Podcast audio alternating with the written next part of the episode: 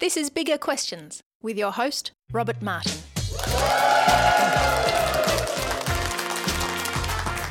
Welcome to Bigger Questions, recorded live in the city of Melbourne. Today's big question How can I believe when the church does wrong? In 1882, the great German philosopher Friedrich Nietzsche made the controversial claim God is dead. So, has God been killed by his strongest opponents? Today, we tackle a big objection to belief in God today, and today's objection is the church. I can't believe in God because the church does more evil than good. And we're privileged to have Guy Mason from City on a Hill join us. Now, Guy studied public relations at RMIT before working in media and communications. He left that to study theology and to found City on a Hill, a church which now has over 1,500 people attending each week. Guy is lead pastor of City on a Hill, overseeing churches in Melbourne, Geelong, and Brisbane. So please welcome Guy Mason. Well, welcome, Guy. It's great that you can join us here today. It's good to be here. Uh, now, today we're thinking about the church, but you didn't grow up going to the church, did you? No, that's right. Um, Tell us, tell us what happened. Yeah, most of my life I never went to church, never uh, talked about God or believed in God. To be honest, uh, Jesus was nothing but a swear word to me and uh, most of the members in my family. So, uh, but I think like most Australians, um, uh, was gripped by the bigger questions of life, like the ones that you were seeking to, to explore. And I think I'd experienced some of the goodness of life. You know, Australia is a great culture to be part of, good sport, good good music, good friends, uh, all those things. But I'd also experienced some of the, the garbage of life as well. And when you kind of, um, you know, bring those two worlds together, you you have to begin searching and wondering and, and looking up and asking why.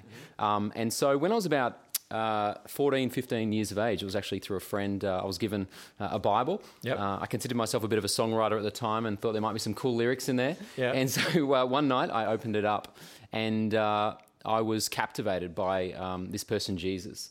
Um, Did you find any lyrics? Uh, no. Oh, well, yes and no, but but more importantly, uh, just you know, um, drawn to him and his uh, his courage, um, his conviction to speak truth, not only historical truth but experiential truth. It was making sense of the world that I was seeing, both the goodness of the world, but also the garbage as well. His conviction to to challenge religious hypocrisy, which I'm sure we'll talk about a bit later, uh, and then to suffer and die for me. Uh, I knew I was uh, running my own race. I knew what sin was. I lived it. Um, to think that Jesus would die for my sin was radically transforming to me. And so I, I was really kind of um, committed to two things at that point, and that was to know more about this Jesus and, and to want to make this Jesus known. And I suppose that's led your life since that. Yeah, absolutely. You know, I've continued to want to be on a journey uh, to know more about Jesus. You know, the Bible's like the ocean and takes a minute to dive in, but a lifetime to explore. Um, but equally, I, I'm passionate about helping other people come to know who Jesus really is. I think there are a lot of perceptions out there of who God is and what the Bible's about. Uh, I certainly had misguided understanding of who God was. I know my family did as well. And so um, I wanted other people to see him. I still do. Um, I And hence, well, I suppose being a pastor of a church is a good place to ha- make that happen. yeah, absolutely. Yeah. Mm. Now, we do try to have a bit of fun here on bigger questions, and we ask some smaller questions to kick off the show. So, as a pastor of a church, I thought I'd test your knowledge with a short quiz on how well do you know the church? Now, the Church are, of course, an Australian alternative rock band which have been playing music since 1980. One of their most successful hits was a song released from the album Starfish back in 1988. What was the name of the song? Was it A. Under the Milky Way Tonight, B. Under the Mars Bar Tonight, or C. Under the Influence of Drugs and Alcohol Tonight? I have no idea, but I'm just going to go for A. Okay, well, A. Well, you've got to correct. Welcome. Give, give him a round of applause. Yes, correct. That's, that's it. Now, Process of reduction there, I think. yeah, yeah, possibly. Yeah. Have you ever listened to the church? Oh, I'm sure I have, but uh, no, they're not on my Spotify right now. so- Right. Okay. Right. Yeah. Do you like 80s music? Uh, uh, yes and no. In the right mood, the right party, maybe. An 80s party, perhaps. Yeah. Yeah. Okay. Former Australian cricketer Adam Gilchrist has the nickname Church or Churchy. How did he get the nickname? Was it because A, the last syllable of his name is Christ? Was it B, he demonstrated holier than thou religious credentials when he walked in the 2003 World Cup semi final, contrary to the umpire's not out decision? Was it C, of his hypocrisy for leaving his home in New South Wales to play cricket for Western Australia? A commentator then said, Christ, just like the church, doing whatever suits him best. Or was it D, a young autograph hunter once approached him and said, Excuse me, Eric Gilchurch, can I have your autograph? Cool. I'm going to go D this time. Okay. Uh, well, the correct answer is, in fact, D. Correct. Yes. Yeah. Apparently, uh, yes. A round of applause. Wow. I'm really You're pretty, you're pretty. You're pretty good at this quiz. You're pretty good at this quiz thing. Apparently, it was uh, Gilchrist was standing with Steve Waugh and Glenn McGrath, and some kid went up, recognised the other two, didn't have any idea who Gilchrist was, and asked him if he was Eric Gilchurch. That's awesome. and uh, so he- he's called Churchy, short for Eric Gilchurch. There you go. So, Guy, in our church quiz, you've done very well. You've got two out of two correct. So, another 100%. round of applause. Thank you, thank you. Guy you. Mason, quizmaster. Yeah, that's fantastic. Now, anyway, so thinking more about the Christian church, you didn't grow up in the church, as you've mentioned, um, but you did have some contact with the church growing up. yeah. Tell us about that. Yeah, I mean, uh, I think, you know, touching on the topic today, uh, a unique kind of experience. Um, my parents separated when I was nine, 10. and My mum ended up working a couple of jobs just to try and put food on the table. Um, but thankfully, one of our relatives, uh, her sister, actually used to come around once a week uh, to deliver kind of day old bread. They realised we didn't have much food on the table, so she'd come around and bring it. Now, she was a, a churchgoer. And they'd bring this bread, uh, which was a great positive and a great gift. Uh, but it come, the story comes with a bit of a twist. Um, we, my mum started noticing that some of her money was missing. Now we didn't have much money at, at all back then, so she'd really notice if a ten or a twenty dollar bill would go missing. Um, she thought it was me. She thought I was the one stealing her money. It wasn't. Um, and then um, a few things came together. Uh, so one night, uh, actually, uh, my uh, auntie's husband came around to do the usual thing and deliver bread. This time he said to me, he said, "Oh, guy, could you go down to the car and, and get the get the bread from the car? I've got to go use the bathroom." Which I said, "Sure, that's fine." So I started uh, walking down uh, the street uh, the, the street towards the car, and uh, I don't know what it was, but something came over me and said, "No, no, go back inside." And uh, immediately I walked back inside, and I find uh, this guy with his hands in my mother's uh, wallet, uh, pulling out some money. And uh, at that point, uh, I was angry. Mm. I was a young kid at that time, but I used all the strength I could to kind of grab him by the, the collar, uh, threw him up against the, um, the wall, and uh, I specifically said to him, And you call yourself a Christian? Uh, I, I guess I had an understanding that Christians were supposed to be good and kind and generous, and yet clearly he was uh, out of line there. And so threw him out of the house, and uh, that was a that was a picture, I guess, of the kind of the contradiction. You know, on one hand, delivering bread, on the other hand, stealing money. Um, it wasn't a great uh, reflection of uh, true what I've come to see as true Christianity. and I suppose that incident in many ways highlights the very problem that we're examining today. And American author Brennan Manning famously said the greatest single cause of atheism in the world today is Christians who acknowledge Jesus with their lips, walk out the door, and deny him by their lifestyle. That is what an unbelieving world simply finds unbelievable. Do you agree with Manning's assessment? I mean, I think it's a it's a provocative statement. Um, it probably says too much. Um, but having said that, I think it's there's a lot of uh, there's a lot of truth to it. Um, there's a lot of people I've I've met who um, really struggle with the concept of belief in God based on the the evidence, the hypocrisy. I remember many years ago going to the, the, the Global Atheist Convention, you know, hearing lots of arguments about why God doesn't God doesn't exist, et cetera, et cetera. But it was amazing to see that once I think it was Dawkins made a kind of off the cuff comment about hypocrisy in the church and injustice, how much resonance that got from the people who were there. Um, and it really kind of revealed to me perhaps a different angle that a lot of the people who say they don't believe in God may not necessarily do so for rational or logical reasons, but experiential reasons. They've had a very bad experience with someone who claimed to be a Christian, and that's made the concept of God distasteful. Uh, so we need to consider that. So, is this something that you had to overcome in becoming a believer? Uh, it was one of the many steps. Yeah, I mean, it wasn't a, it wasn't a huge thing for me because I think and and I think non Christians can see this. I at the time could see this was inconsistent. Um, but again, I mean, that's a very it was a very trivial, small example. Some of us have suffered uh, much more uh, than that, and that becomes tremendously hard. I mean, I can just share the story about my mum. Uh, my mother um, was dropped at the steps of Flinders Street when she was about nine years of age. She was an orphan and uh, was sent to a place called Nazareth House in Ballarat, which was run by Catholic nuns.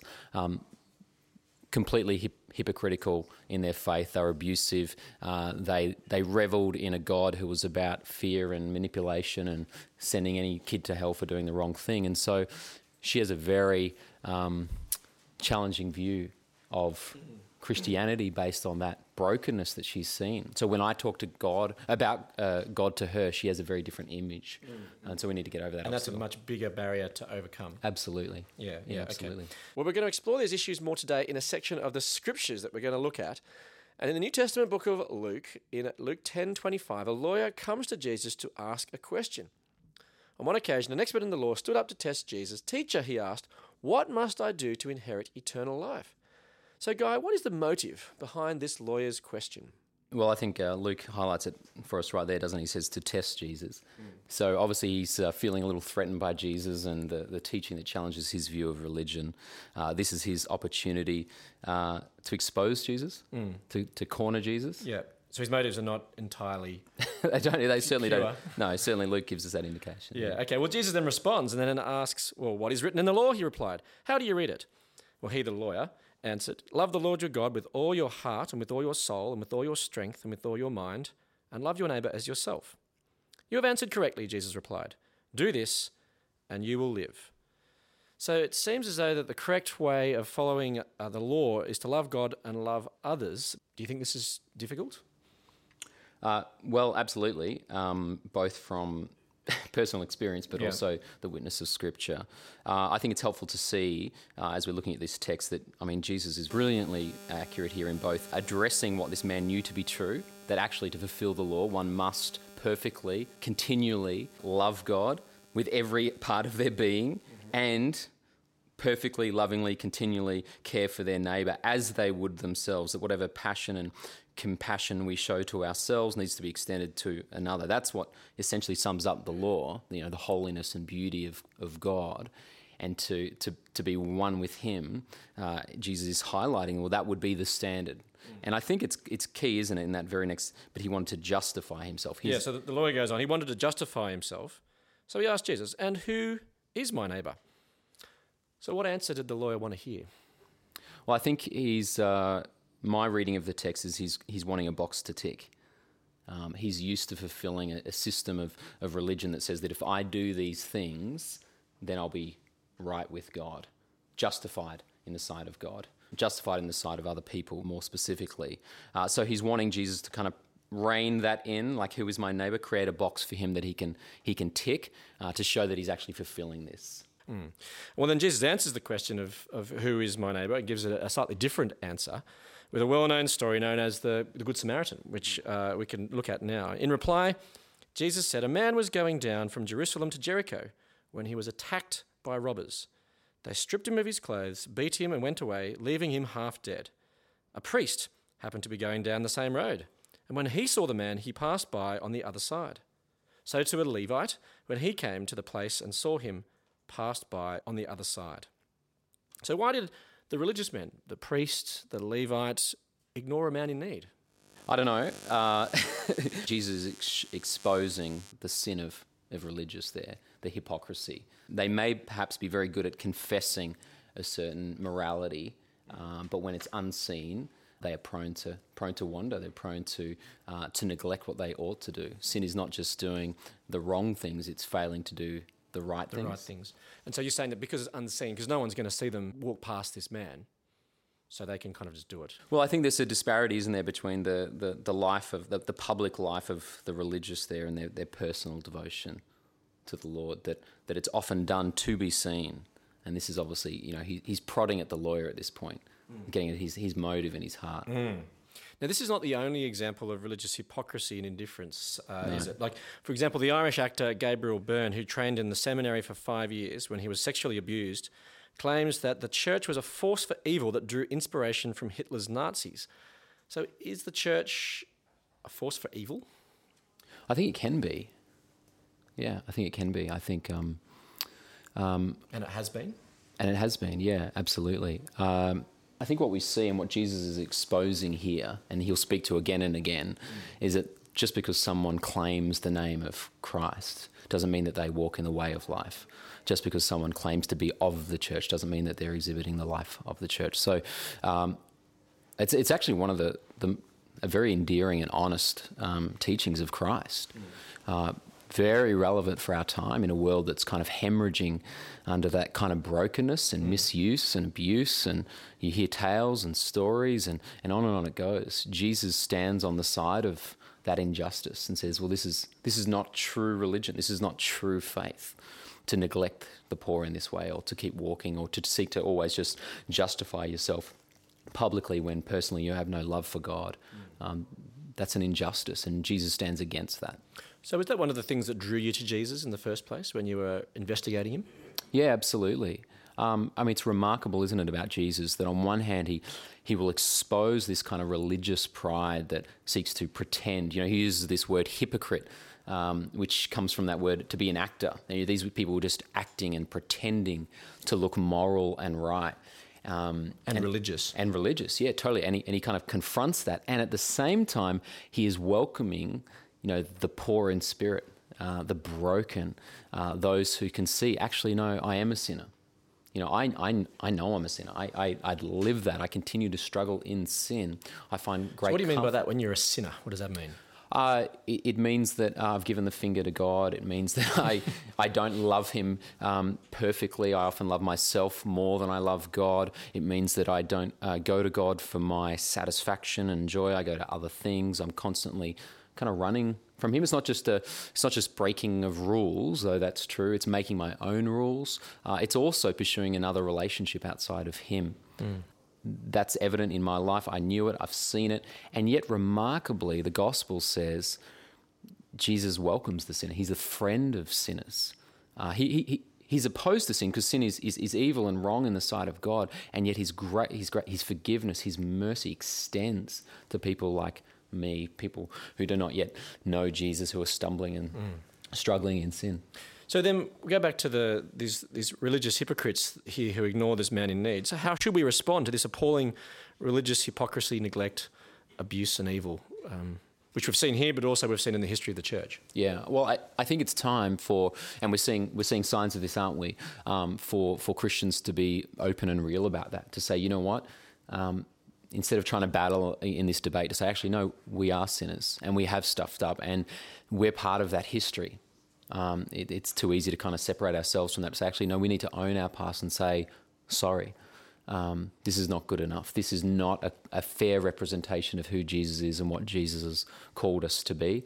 Uh, we're sorry about that. We recognize the hurt that that has caused in very different ways, but important ways.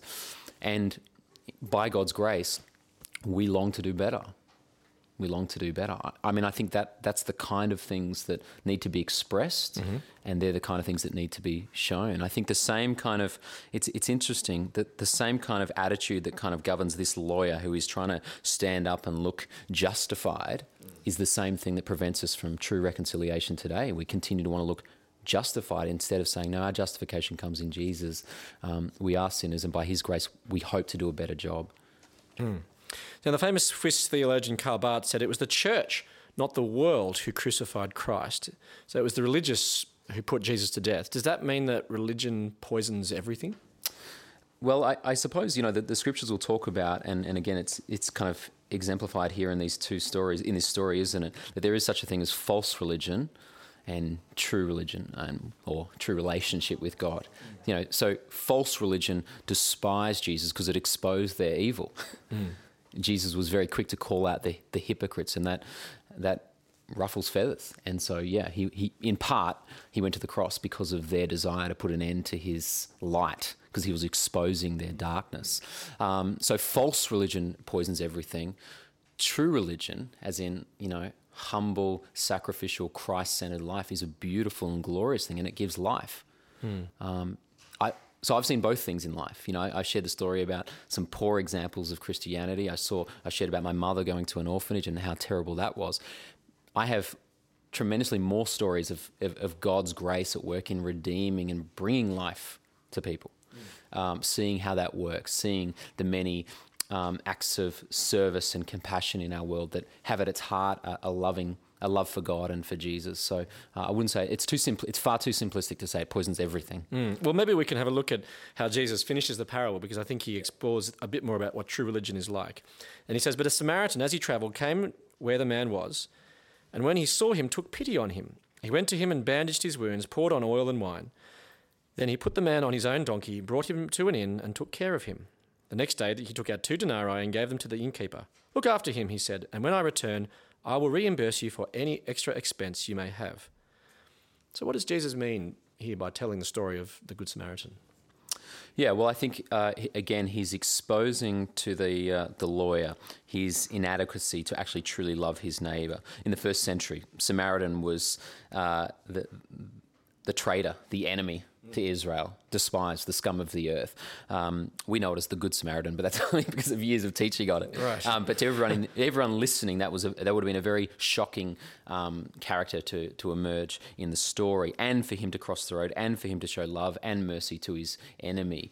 Um, this is a very, very, very high standard of love that was getting to the heart of the lawyer to show that truly underneath it, at his heart, he was not fulfilling this law. So then Jesus finishes with a question Which of these three do you think was a neighbor to the man who fell into the hands of robbers? The expert in the law replied, The one who had mercy on him. Jesus told him, Go and do likewise. So, what's Jesus saying here? There are many people who aren't Christians who love their neighbors. Does this mean that we just need to be really good to follow Jesus and hence inherit eternal life? Uh, I, I wouldn't say that's the right reading of the text. Um, I think really, if we keep on in the context of this text, what Jesus is trying to do is show the lawyer who was seeking to remember justify himself that he actually is falling short. So go and do likewise is confronting the man with his own sin. He's trying to help him realize that before God he is not justified. He would not do this. He does not do this. Therefore, he cannot go and do likewise. He actually he, he needs a savior at this point. That's what I think he's. Now, Scripture's full of other passages that call us to be merciful and to, to love kindness and all of those things. Um, but ultimately, it, it reminds me, certainly as I read it, and as I'm sure the, the lawyer needed to see, that, that we need a savior. And I think that's key. If you're, not a, if you're not a believer, the message is not, well, I just need to work harder to be a better person. It's to see your absolute need for someone who can save you, redeem you, rescue you. Well, the questions just come in which could help clarify that. How do you test someone's claim of belonging to the church? Yeah, it's a great question. Um, well, Jesus often talks about the you know the fruits of the spirit, um, and so um, you know it's a lemon tree because there's lemons. Um, you know it's an apple tree because there's apples. Well, uh, the Bible talks about um, the fruit of the spirit: love, joy, kindness, patience, gentleness, self-control. Um, these are the kinds of things that we might expect in the life of a true believer in the life of the church. Um, they're not the things that save us, but the uh, the evidence that we are saved. That's probably the best way to, to think about it. Um, we're saved in a in a way that's completely and perfectly done by Jesus in our justification. It's instant and perfect. But then he works within us. It's slow and it's ongoing and it takes time to, to bear fruit. So I think they're the kind of things that we'd want to look to. Um, by, uh, I think as Jesus says, you know, by their love you'll know that they are my disciples. So if they're lacking love, then that that should give us an indication that, that we might need to test that salvation a little further. Well, let's just push this a little bit further then. But what about the non believer who exhibits the fruit of a believer but actually isn't a believer? How, how, do, you, how, do you, how do you then test that they're really part of the church? Because they're not. Yeah, yeah, that's right. Well, I, I think we can be thankful for those those qualities. Um, you know, um, scripture. You we believe in a thing called common grace. Um, that God gifts people through, um, but I think again and again and again, and if we, you know, we had time to look through the scripture, we'll see that it's not about being a good person to enter the kingdom. Jesus continually exposes that it's about trusting in Him and what He has done on the cross in our place. And so, while someone might have uh, good qualities and, and, and good behaviors and all of those kinds of things. Ultimately, we've all run from God. Again, it goes back to understanding what, what is what does it truly mean to be good and what does it truly mean to be to be evil. Uh, ultimately, you know, the story of Scripture is about reconciling a relationship. And so I, I might be, you know, doing good, but am I right with God? Mm. Might be doing good for all kinds of other reasons, other motives. Mm. Um, but am I right with God? Am I inside His home? Do I eat at His table? Uh, that's what Jesus has come mm. to come and bring us home to Him. Now we have another question from our live audience. It's a slightly long one. It says, "One of my problems with the church is I feel it creates a barrier to love against people. I understand that the church is always when people believe in Jesus." But what happens when the church actually segregates itself, creates rules, creates a legalism, and you have to be in that culture or follow that brand to actually be a Christian? What do you think? Yeah, I think that's a that's a great uh, question, and and I think it's it, it again calls us, doesn't it, back again to the scriptures to continue to be in texts like these. These are very familiar texts, but again and again we must come back to it. Um, again and again we want to uh, be looking to Jesus and reminded of His leading and what He calls us to be. I mean, I think you, you know you look at the ministry of Jesus and and His ministry to the sinners. You know that He was mocked as the friend of sinners is very telling, isn't it? You know, He spent a lot of His time eating with and dwelling with sinful people. Um, the Bible is also clear on, on, on the call of Christians. Um, so there's a complexity there, isn't there? That that that it brings to you know the church is a, a, a gathering of sinful people who are saved by Jesus. So that in and of itself suggests that there are going to be times where they stumble and times in which they fall, and, and there will be conflict. But again and again and again, we want to come back to the gospel for our inspiration and, and, and strength and, and to keep each other accountable on that. So, Guy, Mm-hmm. God versus the church. I can't believe in God because the church causes more evil than good. What do you say? Well, that's a that's that's the question. Um, I, again and again, I, I'd love people to consider the person and work of Jesus. Um, I think it's very easy to get kind of lost in the in, in, in looking at the church instead of looking at, at Jesus. And I want to encourage people to look first at Jesus. Uh, and those who are followers of Jesus, want to encourage them to be part of a better story um, to play an active role in taking their faith seriously and letting that faith inspire them to also be a friend of sinners, to also be a person of mercy, to also be a person of peace and kindness. So I think there's a role for all of us. If someone's not yet a believer, explore the person of Jesus first, get right on that. Did he really live? Did he truly die? Has he uh, risen from the dead? If that is true, then that is of tremendous importance. And if you believe those things, well, let that truth govern and guide the way you live in this world be honest about your sin when you've sinned, um, be dependent upon uh, God's grace to, to live a better life of, of mercy and peace. Let me leave you with the Bible's answer to the big question How can I believe when the church does wrong? From Luke 10 36 to 37. Which of these three do you think was a neighbor to the man who fell into the hands of robbers? The expert in the law replied, The one who had mercy on him. Jesus told him, Go and do likewise. I look forward to you joining us next time for bigger questions. Please thank our guest today, Guy Mason.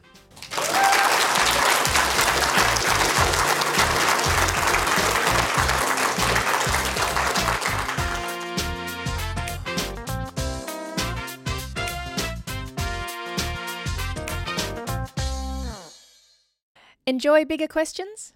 You can help us keep asking them for as little as $1 a podcast.